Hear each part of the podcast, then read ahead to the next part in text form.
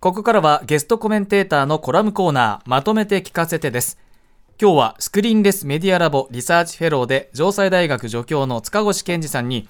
ハリウッドの大規模ストライキ。技術はどのように使われるべきかと題して伺います。はい、そうですね。まあ、はい、結構ニュースにもね、あのずっとなってるもので、アメリカの脚本家組合と俳優組合がストライキを起こしてます。まず5月2日から全米脚本家組合がストライキを送ってまし、行ってまして、7月14日にですね、全米映画俳優組合というのがあって、これ16万人が加入しているという、まあ、大きいんですけれども、まあ、ストライキで合流したってことなんですね。はい、で、これ、映画俳優組合のストライキ60年ぶりで、で俳優とあの脚本家の組合が同時にストに入るのは63年ぶりということで、まあ、非常にね、あの、歴史的なっていうところなんですけれども、はい、両者ともにですね、協議している相手はですね、映画会社とかテレビ局とか配信大手のえー、サービス会社で、あの、作っています、全米映画テレビ制作者協会っていうところとあの協議しているんですね。はい、まあ、要するに作り手とそれを供給する側で、いろいろ協議しているということなんですけれども、まずね、両者で重なっている主張で大きくなっている、あの、大きいのがですね、二次使用をめぐる問題っていうことなんですね。はい、これどういうことかというと、これまでその映画とか公開された後にテレビ放映したりとか DVD 売ったりとかってありますよね。うん、で、その場合に俳優さんとか脚本家さんには二次使用、これレジデュアルっていうんですけれども、こういうものが支払われているということなんですよね。一、回また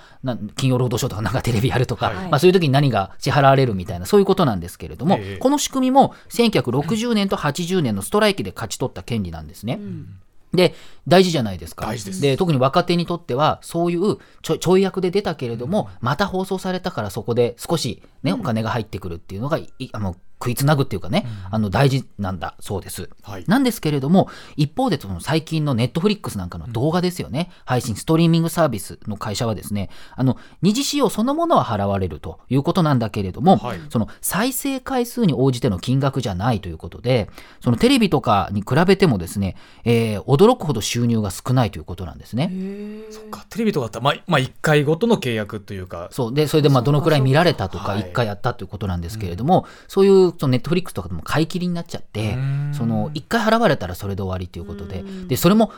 ね、ネットフリックスで何百万人、何千万人が見たのかとか、そうでもないのかっていうことでも、まあ、それなりに差はあっていいわけですけれども、はい、何回再生されたかっていうのは公表してないんですよね。こういうストリーミングの会社は、配信サービスは。ね、あの夢サンクチュアリがじゃあ何回再生されたのかとか、はい、もう視聴率で言うとどのくらいなのかみたいなよくわからないわけですよね、うん、会社のサービスなので。なので、えー、それのが明確な基準が作れないので、その二次使用っていうのもうまく出てこないということなので、例えば脚本家組合と俳優組合は、その配給会社がです、あ配信会社、ネットフリックスとかが会員から徴収する会費の2%を、まあ、二次使用料として取っちゃって、そこからその再生回数に応じて配分すればいいんじゃないかみたいなことも提案してるんですけれども、はい、その制作者協会、供給側っていうのは、それはできないみたいな話で意見が割れているという。そこで対立してるわけですね。そうですね。まずそれがまあ大きなところです。で、個別に脚本家組合の方で見ていきますと、はい、脚本家組合の主な要求はですね、まあ、待遇の改善と AI のあの利用の制限ということなんですね。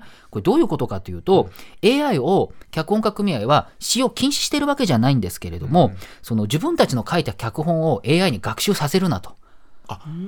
同じようなもの作られちゃうから。そっか。使 AI 使ってもいいけど、学ばせると、そう学ばして取られちゃう、まあ、なんですか、まあ、知識というか積み上げていたものを取られちゃう。自分たちの脚本の仕事を全部そう AI にさしちゃうと問題だっていうことで、うん、そのある程度一定のルール作って制限させてくれっていうことなんですよね。これ例えば音楽業界でもグラミー賞という有名な音楽の賞がありますけれども、はい、そこの主催がですねやっぱり音楽も生成できちゃう AI で。で一部使うのはいいけれども全部生成 AI で音楽作るのはなしねみたいなことも言っていて、まあ、その辺をまずちょっとあのいろいろこう協議してるっていう段階なんですね。はい、でもう一つやっぱり俳優組合なんですけれどもちょっと似てるんですけれどもやっぱりですね俳優協会も、えっと、賃上げと労働あの環境の改善そしてやっぱ AI の規制なんですね。はい、どういうことかというと、うん、なんか交渉した時にですねその交渉相手の全米映画テレビ制作協会供給側はですねそのエキストラの俳優さんを AI でスキャンしてレプリカを作って自由に動かすっていうのを提案したと言われてるんですね。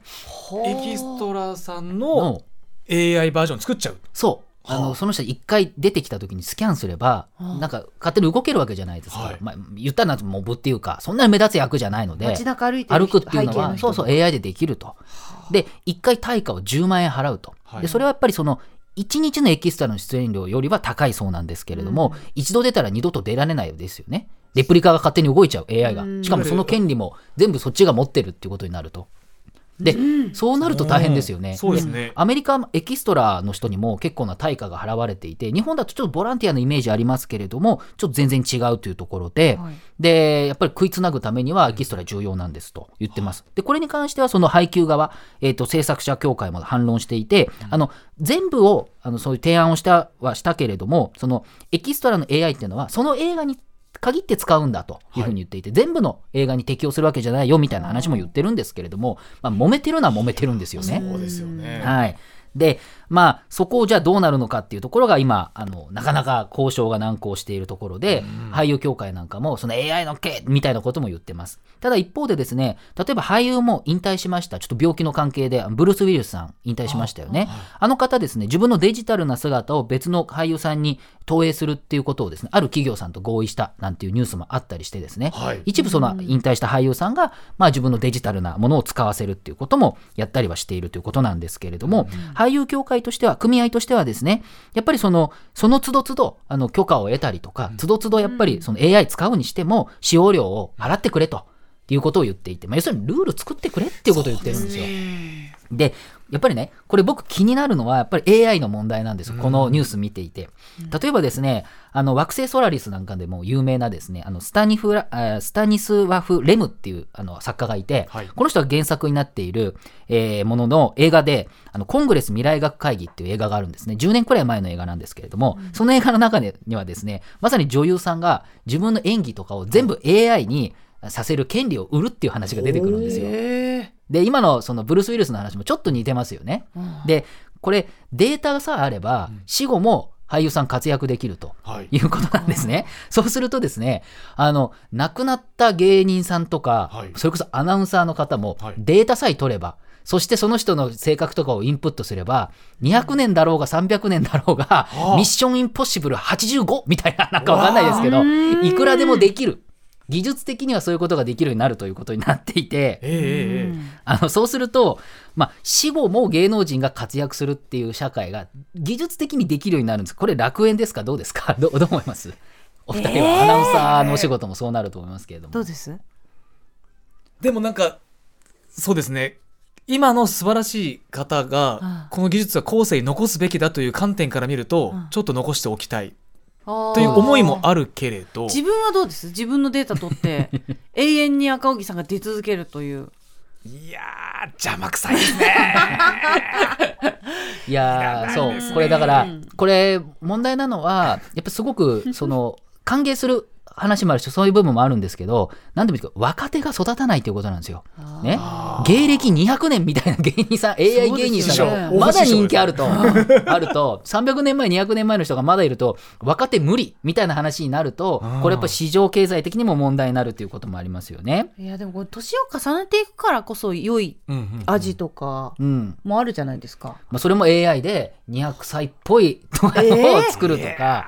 まあ、あのね技術はそこまでできるようになったって話なんですよね。なるほど。やっぱりその今今回の組合の人たちが怒ってるのは、またあと賃金の話とかですね、はい。やっぱりあの物価も上がってきてるので上げてほしいとかいろんな話はしてるんですけれども、はい。結局そういうところで今ルール作んなかったら大変なことになるというそこのレベルで実は歴史的なレベルのストライキになってるということでそこを考えないとあのもちろんその長引けば長引くほど今の人たち俳優の人たちやっぱり超あの大物はいますけれども、はい多くの人はですねなかなか生活大変なんですよ。やっぱりハリウッドもですね、そう考えた時に